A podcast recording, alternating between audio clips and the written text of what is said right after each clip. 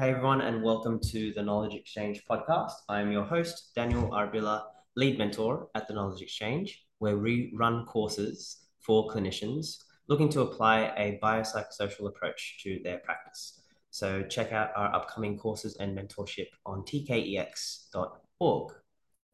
Today, I am joined by a lovely lady, Helen Boyd, artist based in Sydney, previously in Hong Kong, has an amazing story with lots of insights that will be really essential for clinicians listening on to get a sense of that lived experience. So we often don't feel what it's like to go through the process of persisting pain. And Helen has some really great insights. As humble as she is, she doesn't think she has insights.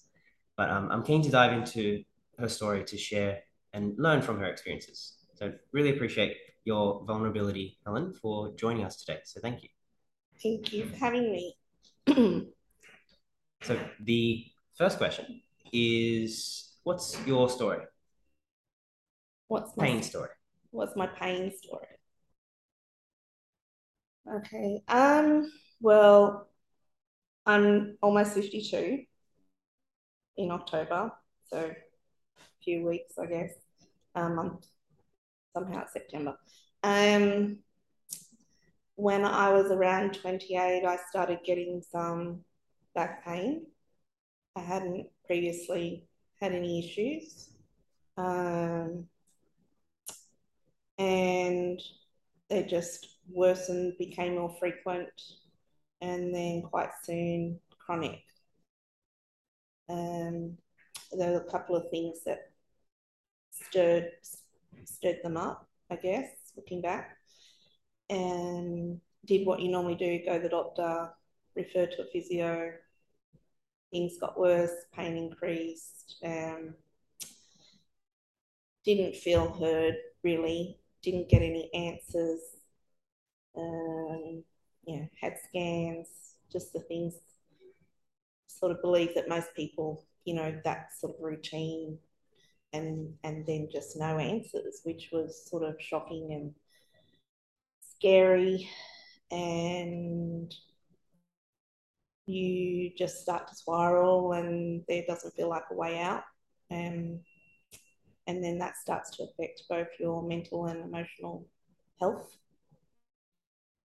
Yeah what were some of the impacts? Looking zooming out now and reflecting on it holistically in other domains of your life and work and livelihood and lifestyle and what did you have to do? What was the impact of? Well, um, uh, I'm a mother of three children. At the time, my youngest was four years old. Um, so my children were four, seven, and nine, roughly.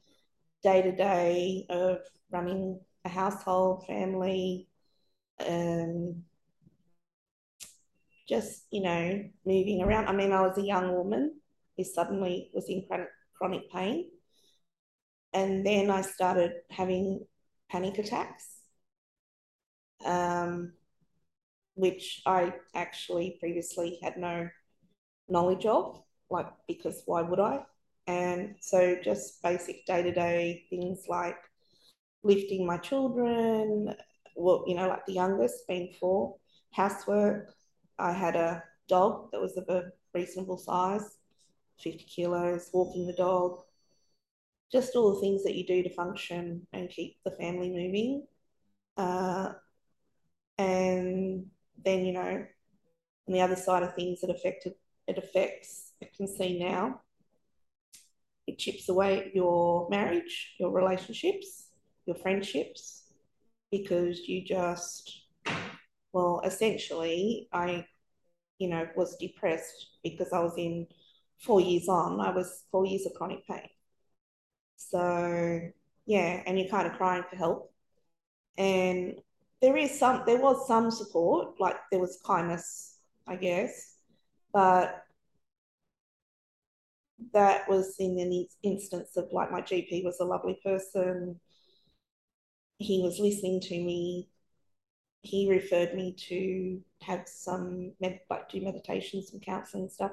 It kind of threw up some stuff. It threw up some mental health stuff that uh, I guess I'd been squashing for my whole lifetime.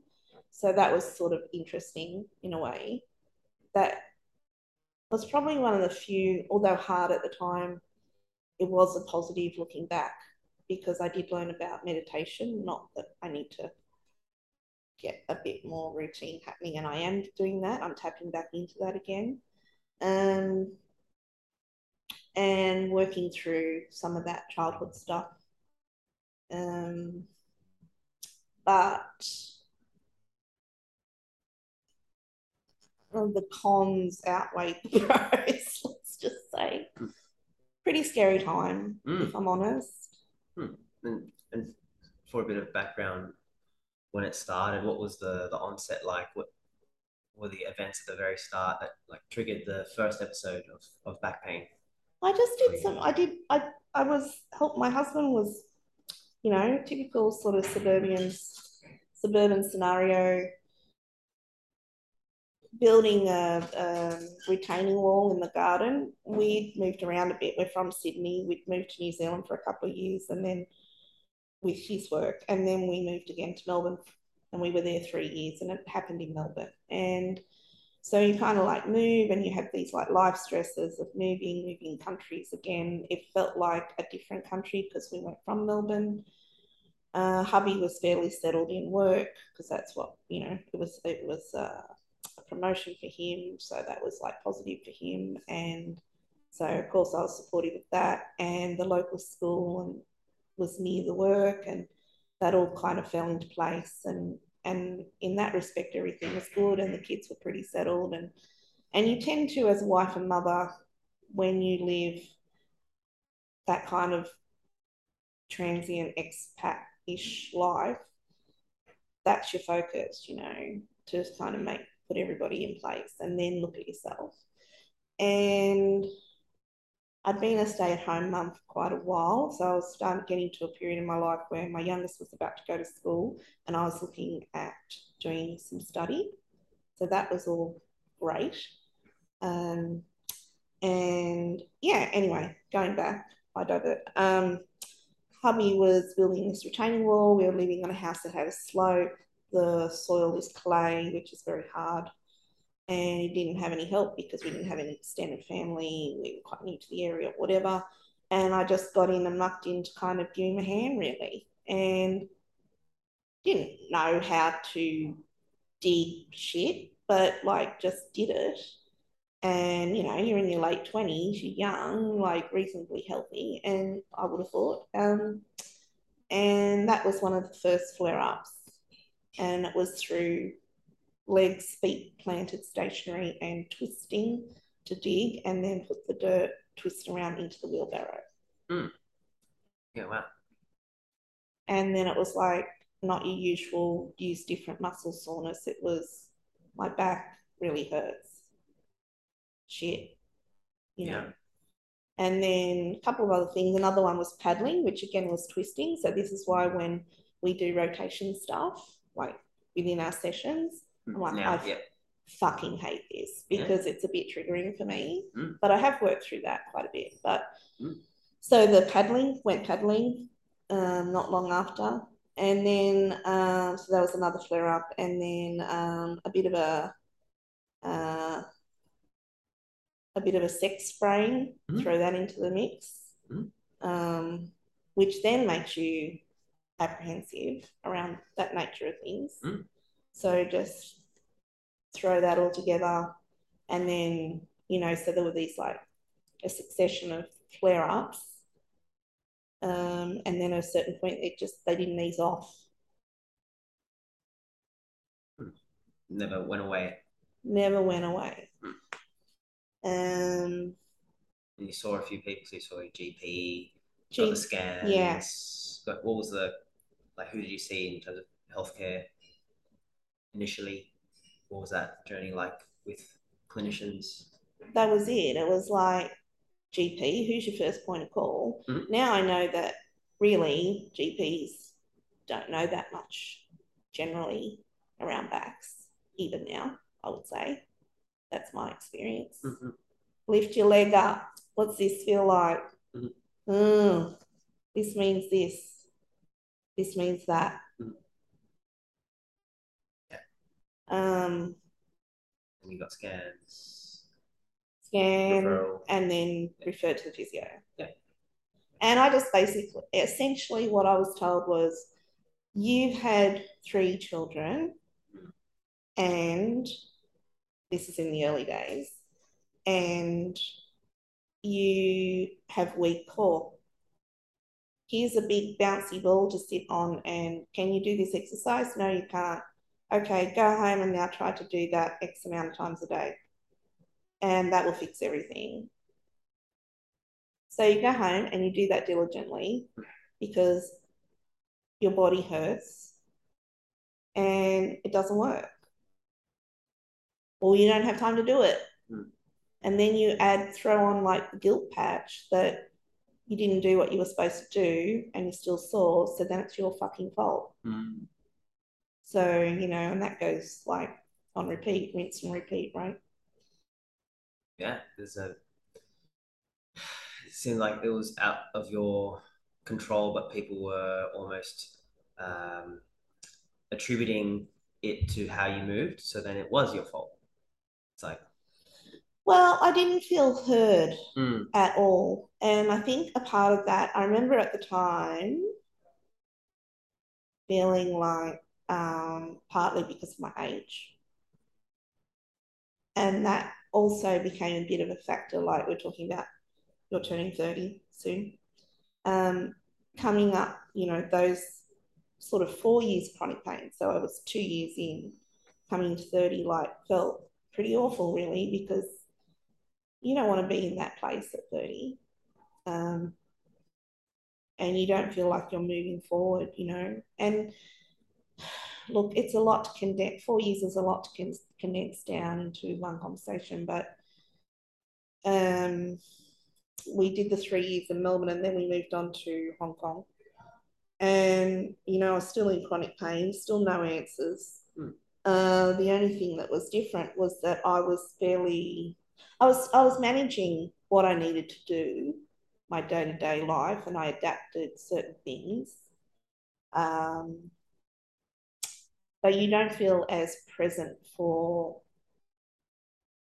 like I've spoken to my eldest son about it recently, and he's like, I, I don't remember that, but I shared because he works in exercise science as well. And so I shared with him, like, you know, I felt bad that I wasn't as there for you as much, but I was there, but it's just mentally I was in pain. Hmm.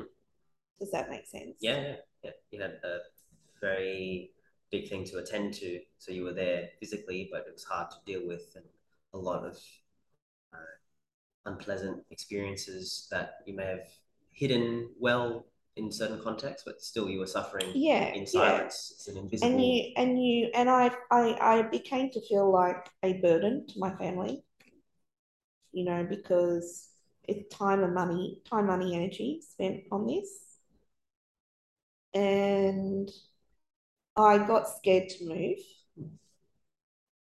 I can see that's a pattern that that's a trap that many people fall into and now I can see that as an observer like you know been there done that got the t-shirt kind of thing like um, and I was very weak. I lost a lot of confidence in myself because, and then you start to have things because you're weak. I now see that's not just whatever the injury is. There's that weakness, and and other things start to flare up, and then it's just more, more, more, more, right? Um, and also the attitude, like one, well, one physio in particular, a couple like but condescending. Hmm. Like you're trying to say this isn't working for me. Now I know they didn't know, but they couldn't say that. If they'd said that to me, like I'm not sure, Hmm. but I know this works. Let's try this. If they'd been a bit more open and honest, I would have had more confidence in myself, you know, like, um, and oh, just yeah, that's frustrating because Yeah. I can see that's a, a really common situation. Yes, healthcare professionals who are taught to help. It's a bit of vulnerability on their part to be honest and be like, there's so many things involved, and uh, there's almost we have a, a way of hiding that through medical jargon and diagnosis and yeah giving you prescribing you the patient uh, exercises to do and then there is that certainty but underneath it all is uncertainty and is well i was made to feel bad Hmm. because your core is weak. So therefore it's your fault that you've hurt yourself. I mean i guess it is but your core is weak. You weren't strong enough to do whatever. That's how you've injured yourself. Uh, this is a consequence. Um, you know but you know my eldest is 32 we the physio would come i mean i went through the public system which was fine like but you had a physio come in do xyz probably took five ten minutes and that was it in those days. I know it's better now. I have grandchildren daughter-in-laws and you know they speak and it's things are much more thorough which is great. Um, because in all honesty I, I did the exercises that i was told to do but there wasn't much Hmm. you know. And there wasn't an opportunity for feedback. No. Where you mentioned that it's hey it's not working for me but then there would there wouldn't be that shared decision making or um, it was, choice autonomy it was kind of just like at the time I, I know it's improved but Mm. at the time it was ticking boxes Mm. and things like the ball was a new thing because it was all about the ball and you know so I went and bought the ball right yeah the stability ball the Swiss ball yeah and I'm sure it helped in some ways but some of these things you know there's a fad Mhm. and I had some friends like well meaning genuinely you know trying to help oh yeah I have a bad back too come to this whatever like a Tupperware but for back shit party. And I remember being so tired so worn down that I went okay. And it was you know massagey devices not like manual like not fuzzy but yeah and this will you know fix everything this is the cure all you know the snake oil right? And you're so desperate for relief that you go okay. And then I remember getting home and it was really expensive and you know we're a young family on a budget and just flipping out that I'd agreed to buy this thing. And then having because it was like why why did I agree to that? Like this is nonsensical. And it was just like a massage tool roller thing whatever it was and having to ring up these people who were lovely and say I I, I have to renege I can't buy this I, I can't and then feeling so awful but that's what they prey on Hmm. like your vulnerability and so now like i know i send you these things all the time that i see online because people are inundated Hmm. With all these strange things Hmm. um and some of them are just insane you know and it's all about money Hmm. Yeah, there is a lot of well intentioned for the most part, but misinformation and quick fixes out there. And I imagine if we go to when the pain was at its most intense for you and, and most concerning, that was something that you wanted, right? That was it'd be it would but have been it's also it have that. is of course Mm. but it's also you get told that your body is lacking in a certain way Mm. so to compensate you do what you're told like Mm.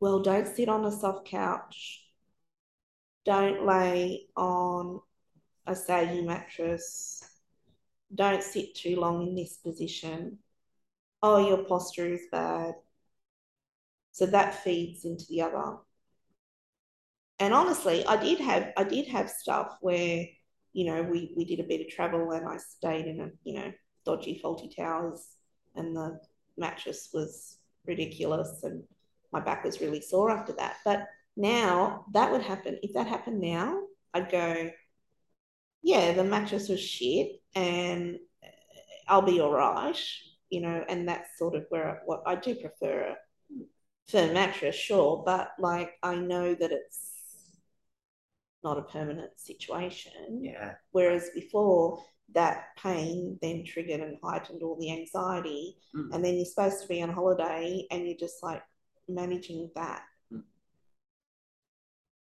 Hmm. So it's it's easier to stay at home yeah. because it sucks all the joy, Hmm. which is a very privileged, you know, that's a privileged example. I'm lucky that I got to go on holiday, but I'm just what I'm trying to say is things like transport, you know, getting jostled in public transport or falls Mm. or anything, you just start thinking, oh my God, that's it. Like, so Yeah. finding the stepping stone to like crawl out of that headspace. So reflecting on what was some of the diagnoses that you were given, some of the explanations and uh, treatments initially to get rid of the pain or to fix the pain? You've mentioned a few already, and uh, it seems like there's a, a long list Uh, of them. well, the big thing I don't know about now was the um, you know, what's the little machine that they rub on you? There's an ultrasound, there's TENS, there's Yeah, like electro gadget things that yeah, Yeah. bit of gel and Yeah. away you go. There's a lot of that. Um, mentioned Mm. stability ball. the ball initially because I did try osteo. That was one of the early ones. Um, the machine, the the electro, whatever thing. The thing is, because it's warm and it's kind of a massage, so it feels nice, right? Yeah, so in the So- short term, it was You, helpful. you it kind of go, yeah, relieving. yeah, Yeah. yeah. You're like, okay, yeah, this is feeling good. Um, one of the things I took up on my own in Melbourne, I'm not sure why, was acupuncture. Mhm. And I found this old Asian, the epitome of that, Mhm. you know, guy. Chinese Um, medicine practitioner. And that was when I was studying. I started studying, and the days were long, you know, and and um, and so at the end, like once a week, I went for quite a long time, once a week to that. And then, you know, I found like it helped on the day. It did give relief, but it didn't fix anything. It's like a massage, it's like anything, you know. And then, oh yeah, go for a massage. Well, you go for a massage, you're nervous because it's your back. You have that chat. This is where my back pain is. Please don't do this. That makes me feel uncomfortable. Yeah, yeah, yeah. Nah. Then they do that. Uh, many massages in the early days, I came out feeling worse, which is, you know, so I just stopped doing that. Um, the way through, now I know, look, everybody's different, all injuries are different, but the way through for me in the end was exercise and movement. But it took a long time to get to that point where I got actually got told you're strong enough to do this now. Mm. Um, moved overseas, saw different physio who I'd been referred to from the Melbourne guy. He actually admitted, "Oh, I studied with this guy. I don't know, try this." And then then getting into Hong Kong, the old school, it was very much a production line. There's no separate rooms. In the clinic. Yeah, Yeah. it's curtains. Yeah. Um, and at one point, this is one that now I look back and think, oh my God, it's almost Neanderthal. He, I don't know what you call call it, but he put me on this bed, strapped this leather belt thing around me to, you know, to mobilization. and no, and then put something on my ankles and turn the thing on and left me there to be pulled in traction. traction. Very interesting. Yeah. Those are still around, less so. I guess it's just a different way. I guess they physically like can hand mobilize. It's just a different way because he then could was he was hand free to go and work with someone else and then come back. So you had you still had pain at this time. Yeah. And you so desperate that you go, okay, Yeah. because I'm in a foreign country now, Hmm. and this is the one person that my Melbourne physio who probably wouldn't have felt comfortable with that, but Hmm. that's who I was referred to. Yeah. So I did that for a little while. So you were just doing what you were told. that, yeah, There was a lot of that, yeah. it's you're following you're following all the advice. It wasn't necessarily your fault that you you know, been um, down this path of less than helpful Well, treatments. I'm not a doctor, physio, whatever, right? So I'm going with those who have the skills and tools and then left wanting, sometimes worse for wear. Hmm. Um, I ended up going to a more Western physio who was okay, you know, it was more of the same. And then he at least said to me, try Pilates. And I did that. And that was the first time that I did get some relief for a while. And I started to gain some confidence back in my body. And I think I did that for about six months. And it takes up time and it's costly and you know, but it was kind of starting to feel some relief. So let's go with that. Um, and then I had a really bad flare up. And um, like it was just after starting to feel better, and it was like three weeks. I remember it was three weeks, sticks in my head. And it was actually my husband said, You need to go to the doctor. I think I would say that was pretty much rock bottom for me that time. Like, and the doctor said, Why haven't you come to see me? And I remember just saying, oh, like Western doctor, Hmm. I remember just saying, Because there's no point. And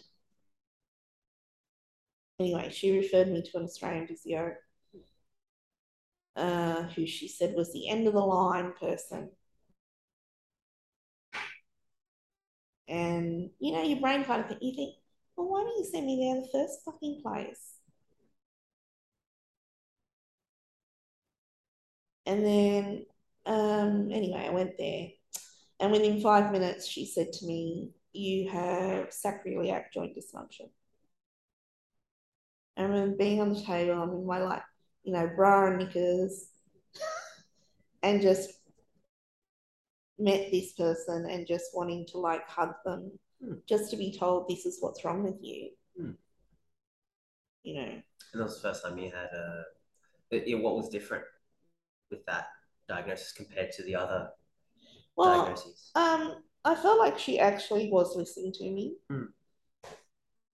Um, Sounds like you were validated and heard.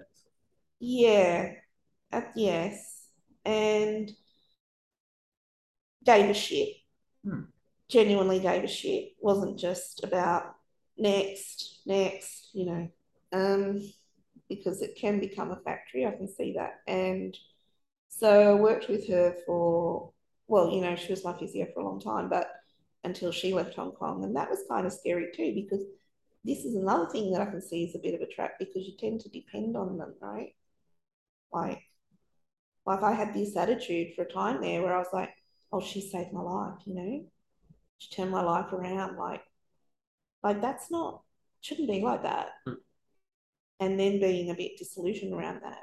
Like I feel I'm embarrassed to kind of admit that, but you know, when someone gets you on a path and you know is with you on that journey to get you out of chronic pain, of course you kind of feel that way, right? Like, um, so really she just treated me like, and then it was like weekly treatments for about a year, weekly treatments for about a year.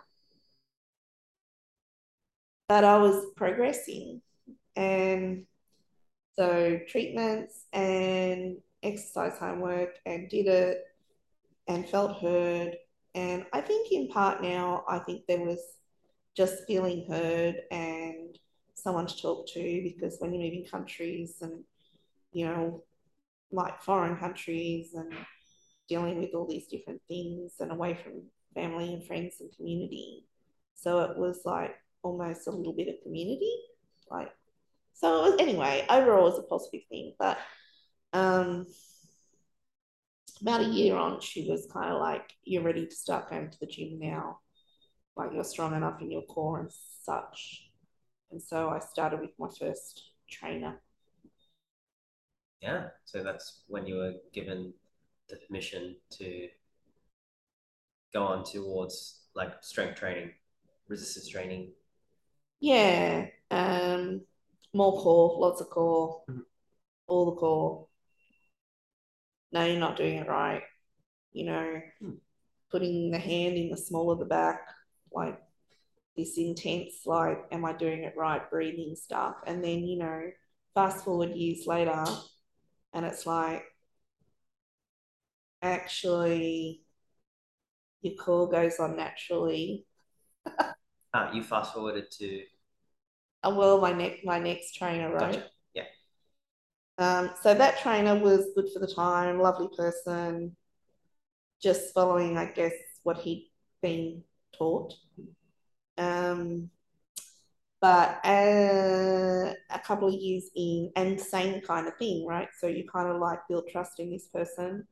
So you believe them, you go with whatever. But he was starting to be more about the business side of stuff, like, you know, and anyway, I changed trainers. And and there was a and the next trainer was actually so the physio had left, transient Hong Kong, um, being referred to another physio, uh, physio at her clinic, and I got to the point of training because I had to travel quite a way out to do it. Saw the physio, yeah, my back sore, yeah, after doing training, blah, blah, blah, and had a decent conversation. And she was like, Why are you still with this trainer? He's not listening to you, coming out worse, but you have that sense of loyalty, which is just me, like, you know, and and I'm like, well, I don't know anybody else, and you know, and she's like, no, I know this really great guy, and and so, yeah, so I changed, and that was definitely a real way forward because after being working with him for a while, I a lot of it was a focus on fundamental movement and getting confidence back in my body. That was a big deal. Um, and I'd go in, you know, it's like a little bit with you. It'd be like, this happened on the train or something, but I'm doing this. And he'd be like, okay, well, we'll just adapt. We'll adapt training to that, but we're going to keep going. Mm. And would put up with my stubbornness and, and also listened, mm. really listened, um, but would be firm and give me that push when I needed it. Mm. Yeah, interesting. So, like I can see there were a few people along this journey that gave you a bit of safety to progress to a next stage, to progress kind of yeah, towards where steps, you are right? now. So it's kind of like um, you had these pivotal moments thanks to a few people providing you that confidence. Yeah. Um, and also helping you maybe reflect on the process so far so then you could change tact. Yeah. To get into a different trajectory. I see all these different kind of trajectories based on your experience and based on your journey so far? Yeah, because um, when when I left Melbourne, so you know I lived in Hong Kong like almost eighteen years, right? So when I first left Melbourne, like I was so weak, I couldn't lift a full kettle of water.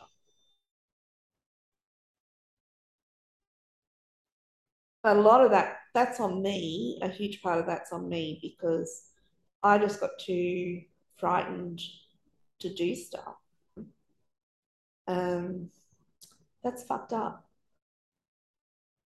And so I had to get not just like from whatever the chronic pain stuff was, I had to get through the mental side of it. Like it's like it's very hard to put into words how terrifying it is to move when you're scared to move. Mm. Like, I mean, I was so upright. Like you even commented on that when I first started with you about how upright I was with the squats and stuff. Hmm. Because you adapt, like you stop moving or you start to move in a rigid way, you know? Like you lose that flexibility and looseness and that comes with uh, confidence in your body. Hmm. Um, so leaving Hong Kong, so I've been back here. December will be three years. Um, one of the scariest parts of moving back to my own home country was, well, I'm training twice a week now with the Aussie trainer who I trust, and there's a community there, and the training isn't just about treatment. It's like he actually said to me, you know, like, like this is now more about health as well, like strength. Got me into lifting kettlebells, which was a journey. Um, took into account my uh, anxiety around that. Um, use the the steppy things that you can stack. Yeah. So starting from lifting at a height and then taking out the mats. Yeah. So you can lift it from a lower height. Yeah. Yeah, so slow and steady, very much the turtle, not the hare, you know, and then just building up on that. Um, lots of just moving around the room, stretching, core, hand weights. Oh, the power plate. Um, And you had your routine. yeah, push up your things. Health and fitness centered as well as pain centered. Yeah, So you'd had a bit of safety in that routine yeah. with the trainer. Yeah. Um, you know, move. You need to move, right? Yeah. And one of the things, just a little side note, uh, which there was a lot of focus on too. Now, when I first hurt my back, I'm not a tall person, okay, but I would have weighed, I think I weighed, uh, I'd gained some weight when I was living in New Zealand. I'd gone from 55 kilos to 62 kilos. And it's funny how the numbers stick in your brain, but the reason being that conditioning around that. So for my high, my optimum acceptable weight, I remember being told by GP was 62 kilos. Hmm. And I'd hit that 62 kilos and went moved to Melbourne. And so when I hurt my back, part of the thing that was like, and through it was ingrained in me to, you know, because you're fat, you're fat, you've gained weight. This is part of the problem. You've hurt your back because you've gained weight. So that was like an ongoing, you know, Hmm. thing as well. Um, and what's interesting now is that like 20 years on, you know, I'm like 30 kilos heavier, but I'm actually, and around, you know, heart health and things like that, yeah, sure, like I'd like to lose a bit of weight around that. But my attitude has changed. I still get triggered sometimes, but 30 kilos heavier, and I am not in chronic pain anymore. I'm stronger. I have muscles. I am lifting whatever the weights are that I do with you. I'm walking my dog. I'm playing with my grandchildren. I'm getting up and down off the floor. I Yeah, you're more mobile, stronger than you were Yeah. when you were in a smaller body. yeah, And you were told that at the time that you should lose weight for your pain as well. Yeah. Yeah. Wow. I was told that by more than one physio. Hmm. And then one physio who said, yeah, losing weight would help. And then, you know, I lost like 15 kilos or something, well, like whatever. And then, of course, you just stack it back on and then some, right? So that was an ongoing thing as well. And then, like, I lost the weight and I said, but my pain is the same. And he's like, oh, yeah, because, you know, losing weight can cause pain too. No shit that, oh, because your body's adapting to that. Yeah, it doesn't make sense. And now pay me money Mm. for telling you that. Fuck off. Hmm. That is bad. Okay. And Yeah. I accepted that at the time because he's skilled and educated, right? Yes, and the theme that's coming up is we put our trust in a healthcare professional to provide us the guidance and the advice. And that, that comes with a responsibility on the healthcare professional to be as honest and open as possible. And that's otherwise you've experienced some of the the costs where there is that uh, certainty of just do this and you'll be fine, and then you you do that, then it doesn't work. Would have been nice to have been told that earlier, I imagine. Yes. And like here, like I'm sitting with you now, right? So like I now know that like before, if we'd been here, I would have asked you for a pillow or I would have just perched like right on the edge of this seat, Hmm. which for those listening is a Very upright and leaning forward. Yep. no, but the chair is um laid back, Yes. cushioned, whatever. So I would have been probably sitting here like this, very upright on the edge of the seat, because sitting back like the position I've just moved out of, Hmm. laying back in the chair with my legs crossed, that's bad for your back.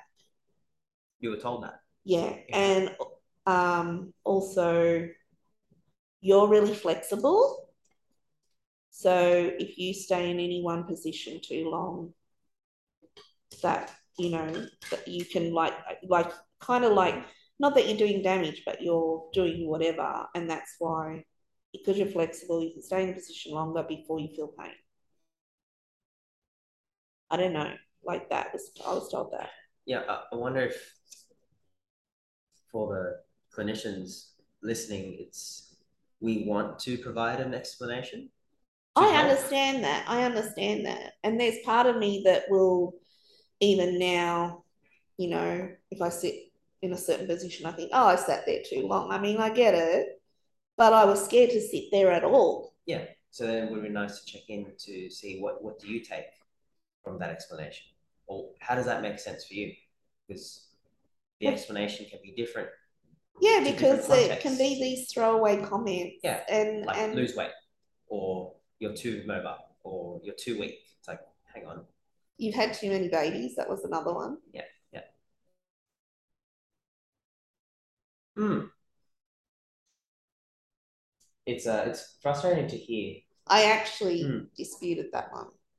Oh, yeah, yeah. The way your body is, you probably could have got away with one pregnancy Hmm. because everything softens in pregnancy, right? Hmm. So, yeah, three. No, you've had too many pregnancies. Um, yeah, you shouldn't have done that. Like, you know. And I was actually like, well, you know what? I would go through all of this again. I love my children. That's, you know, a no-brainer. Like, and what is the point of saying that to me? Yeah. Something you can't change. You can't It, like, time. even if it's true, it's done. Yeah. Like, Yeah. reflecting back on these turning points throughout your journey, what was most helpful for you? What were the factors that provided you the most confidence or, or changed your trajectory the most, like the pivotal moments? I'm hearing the people who listened and validated your experience. Well, I can see that um I know I really do believe genuinely that any of the clinicians I saw, I'm sure their heart was in the right place. I don't think you go into that role without an element of that. I think sometimes I'm an artist, man. Like I'm not, you know, who am I to say? But my observation is like any profession, people get tired. Mm. Um, they're overworked, stress, life factors, all the things like anybody. Everybody's human. We're all human, right? Um, I would say sometimes it's easy to churn clients in and out. You know, it's a business.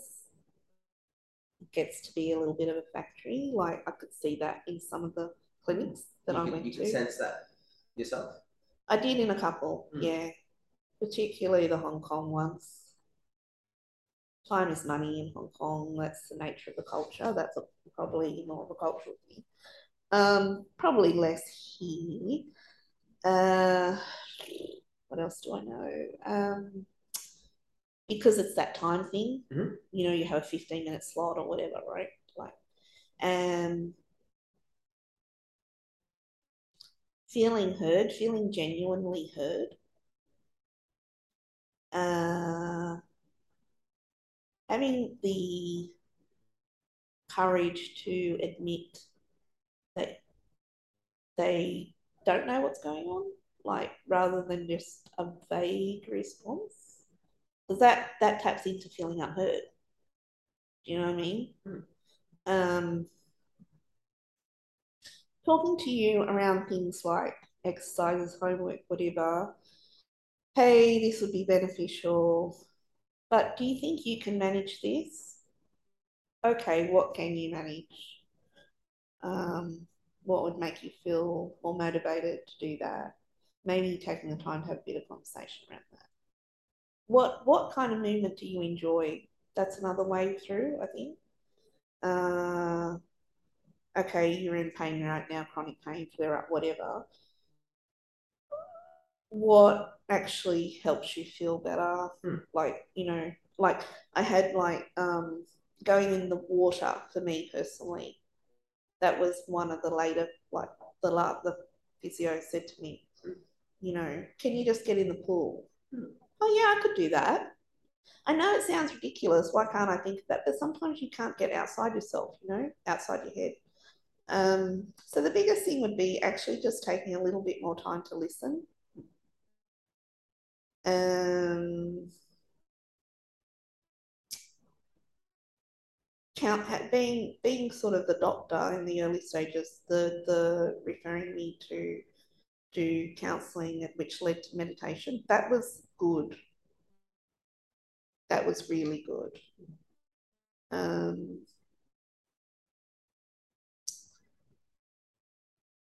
and move, really just movement, just and having someone be a trainee P, whatever, being really patient, not like being patient around the progression, you know, like, but at the same time kicking your ass, like when you probably do need it. Like, you know, touch wood. I was reflecting on, you know, you saying to me we're going to do the podcast, whatever. Um, I I haven't seen a physio since I've been back. I know you're an EP, like I get it, but I haven't. What I'm saying is, I haven't had ha- hands-on mobilization, Right. whatever stuff. Hmm. I also haven't had. I think I've had one that first year. I had that one really bad flare up, and since then I haven't. It's not to say I won't, Hmm. but when I get the flare ups now, it, it, it's easy. Of course, you still get a bit anxious, okay, like, but you don't have this. I don't have the same dialogue around it. Therefore, I can let it go. Therefore, there's. I think there's less tension in my body. I can keep moving. I can try have the sort of you know try things like keep going. Yes, yes, I'm in pain, but I'm going to be in pain anyway. I know that now. Um, oh, actually, that made that feel better Hmm. or the same. But you know what? Not worse. And still function and do what you want to do, Hmm. you know. And I'm doing way more shit than what I've done. Like, you know, like if you told me 20 years ago, you'll be doing this and you'll be doing it every week, I would have laughed in your face. Yeah. Absolutely not, you know. So, yeah, different response, even though you get flare ups. So we haven't, I think, two things to clarify is uh, one, I could have been a physio, I could have been an osteo, chiro, trainer. It's more about the approach in general. And like you mentioned, the listening, the feeling heard, the questions and shared decision making of like, what do you think? What would you enjoy? Um, and then two is the pain hasn't magically vanished from your life.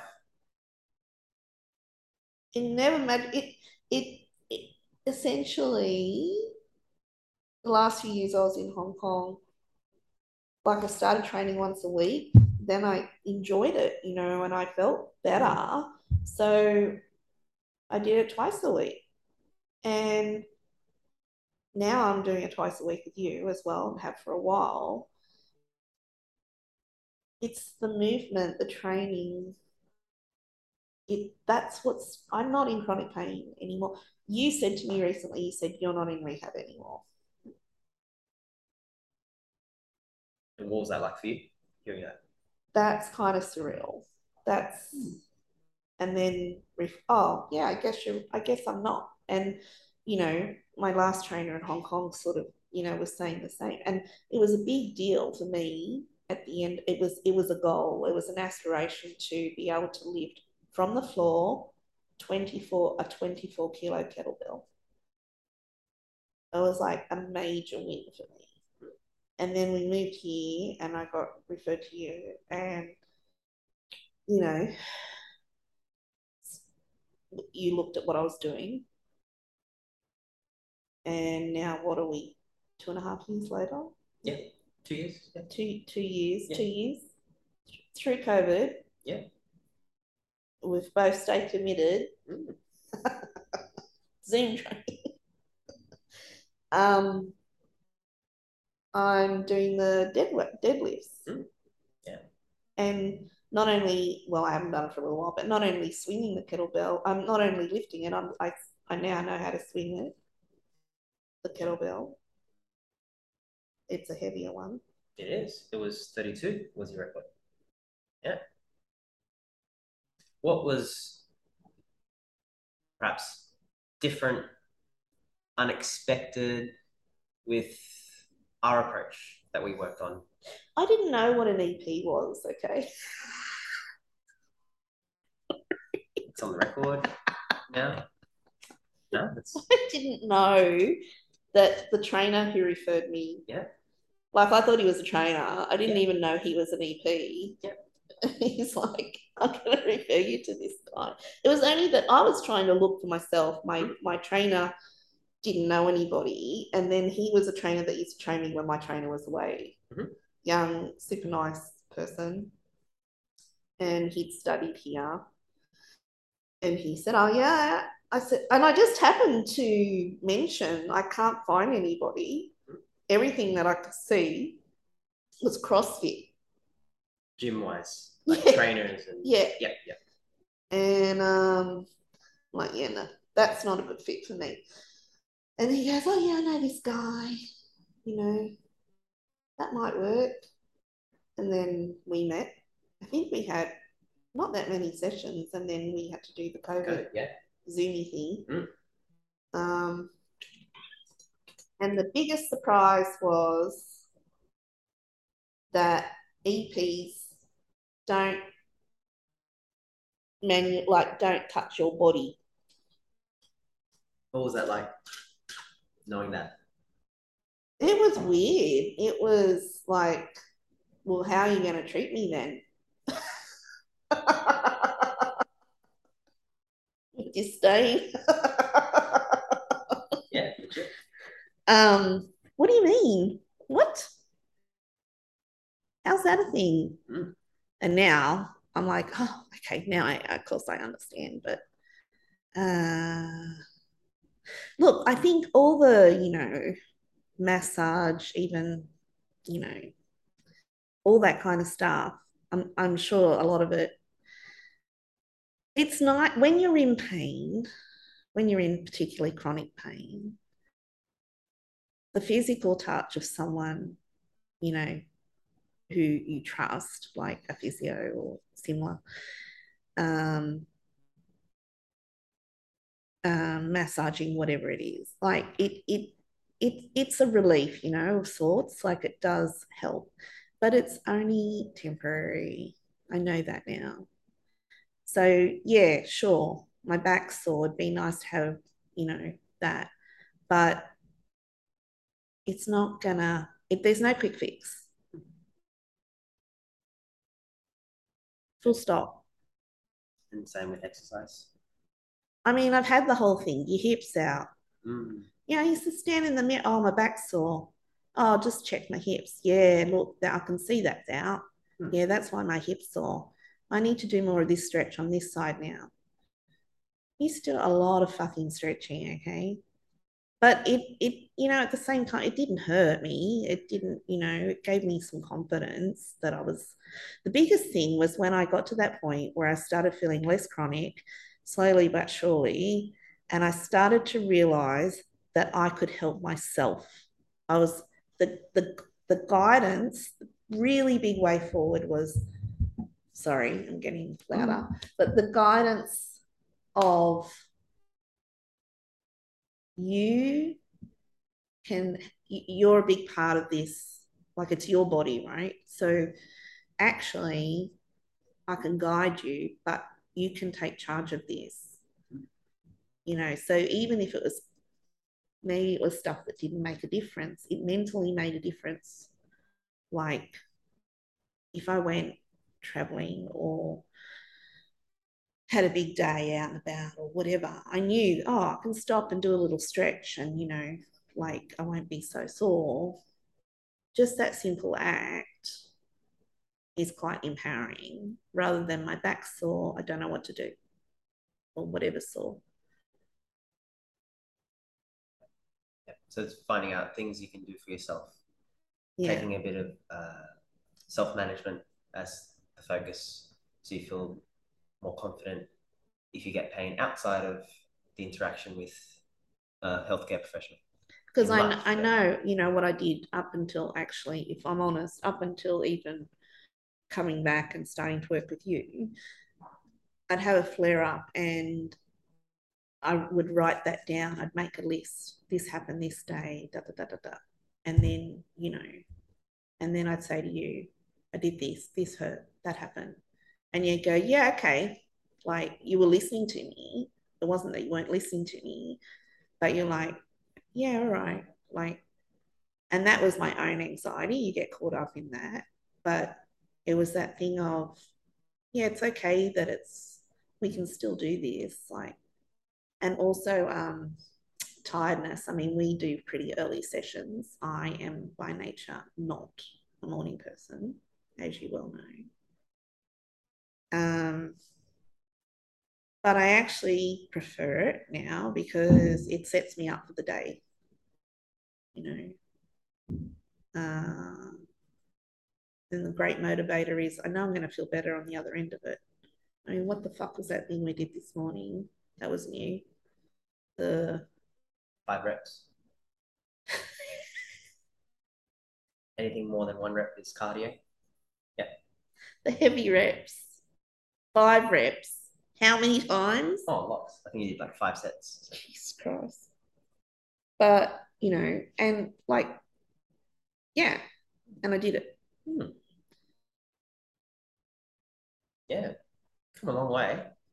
And you're managing pain so you s- in a different way now. You have a different response. I'm seeing. I do. And I can see it too. I can see it in extended family and friends. And, you know, I can see like there is a culture around pain, you know, and I can see that, but there's a shift as well. Like just recently, I was saying to you, something on the radio and they're talking about movement or whatever. And normally that would be a physio, and all of a sudden it was an EP. And like both had their role, like this, map but it was interesting to say, oh, it's an EP. Like, as I said, a couple of years ago, I didn't know what that was. So there's like different things brewing, which is good to see. Um, but the biggest thing is just any kind of movement, just regular movement. That is was the biggest shift for me. Um, yeah. Yeah. Using this opportunity, reflecting on you've got a lot of strengths to go through all this. What were some of those? What do you mean? I don't. What kind of qualities did you have throughout the journey that got you to where you are now? Because I mean, you did all the hard work. I didn't do any squats today. That's true. um, turning up. I guess. I don't know. Uh, well, probably not just accepting, like I was worn down for that period of probably four years around the chronic pain, but getting back to my sort of values and having a bit more confidence in myself to say, fuck off. Like, I don't like, you know, questioning, questioning stuff. Mm. Um, consistency, showing up, as I said, being a bit of a stubborn ass, really. Like, yeah. I don't know. That willingness and that curiosity. Yeah, curiosity. not just, definitely. You know, give up without question. You're finding out more information. You're that that's a a way that I'm hearing. It's like from my standing, that's how you empowered yourself to make choices and have some autonomy and have some yeah. direction yourself to do things for yourself just by asking a few questions. Yeah. And also addressing like um, mental health stuff, particularly, you know, you rewind back 20 years, there's a lot of stigma there, you know. Mm. And, um, you know, the, the chronic pain led, like, there was depression there, like, it led to depression, I like believe, like, um, and the the that first sort of physio who listened to me in Hong Kong did chat to me around that, um, and and that was that was definitely beneficial as well. Addressing the whole.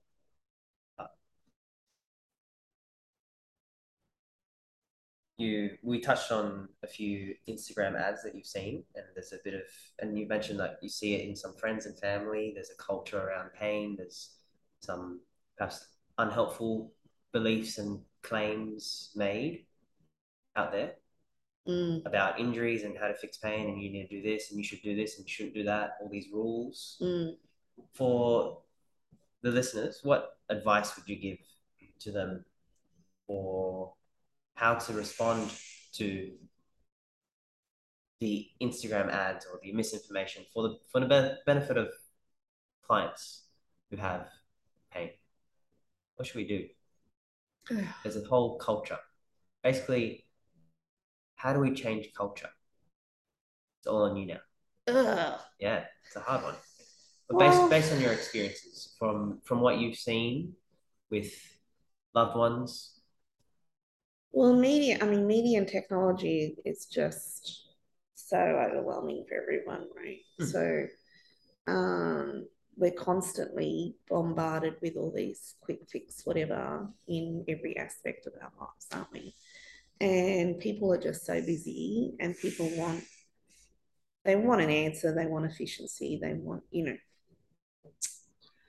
Oh, how did how did clinicians respond to mm. this stuff? What would you have liked clinicians to have responded for you when you were in that cycle or if you see a friend or family, like a loved one, in pain, what how should healthcare professionals respond? I think you just need to have that conversation, that dialogue around taking it back to fundamentals. You know, um, checking in with them around other, like I said, I don't want to harp on about it, but the mental health stuff. Is there other stuff going on? Mm-hmm. Um, Yeah, oh, some I like I've had conversations with you around different things where you've said, "Oh, I know this person who does this. I'm not qualified." Admitting I'm not qualified to do that, but they do that. Would Mm. you like to try that? Mm. Like that. That's helpful.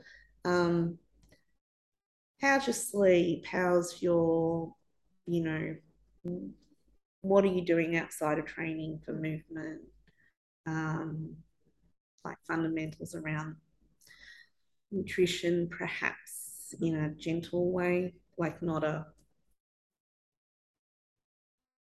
judgment way. The, um,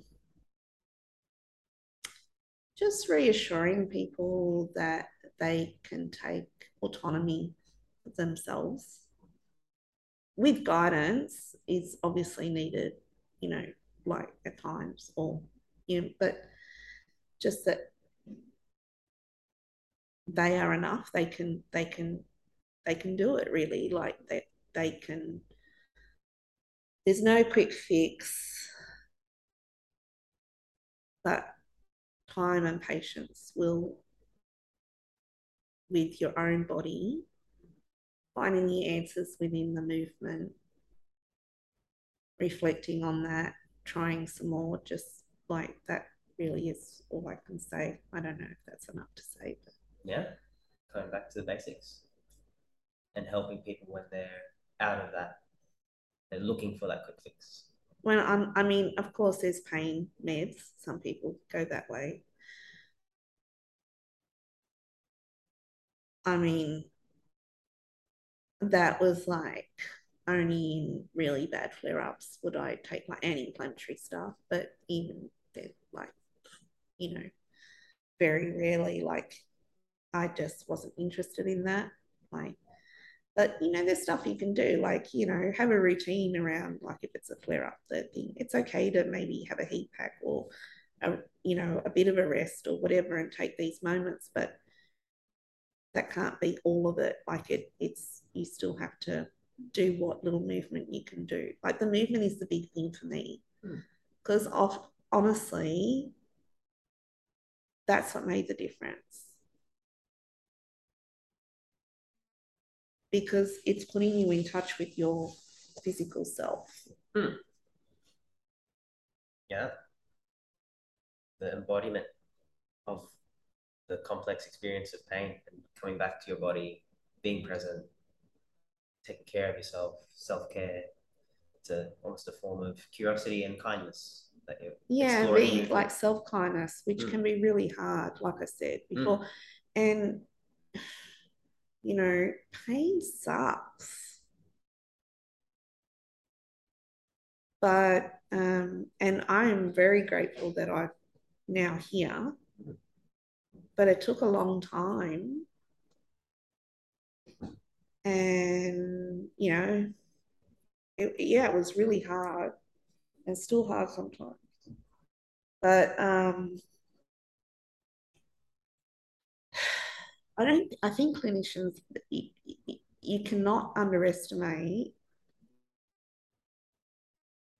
the the the power that chronic pain can have on someone. Like seriously, it can just be so exhausting. And and it's just like, you know, that that it's just just taking the time to genuinely fucking listen and make that person feel heard. And even if it's just they want to whinge, they want to have a fucking whinge that's going to take you an extra 10, 15 minutes, just fucking listen. But then move on from that because otherwise it's just rinse and repeat, right? Mm. Like you need to somehow work with them as an individual, see people as individuals, not just a number. That's another thing. There's no like cookie cutter.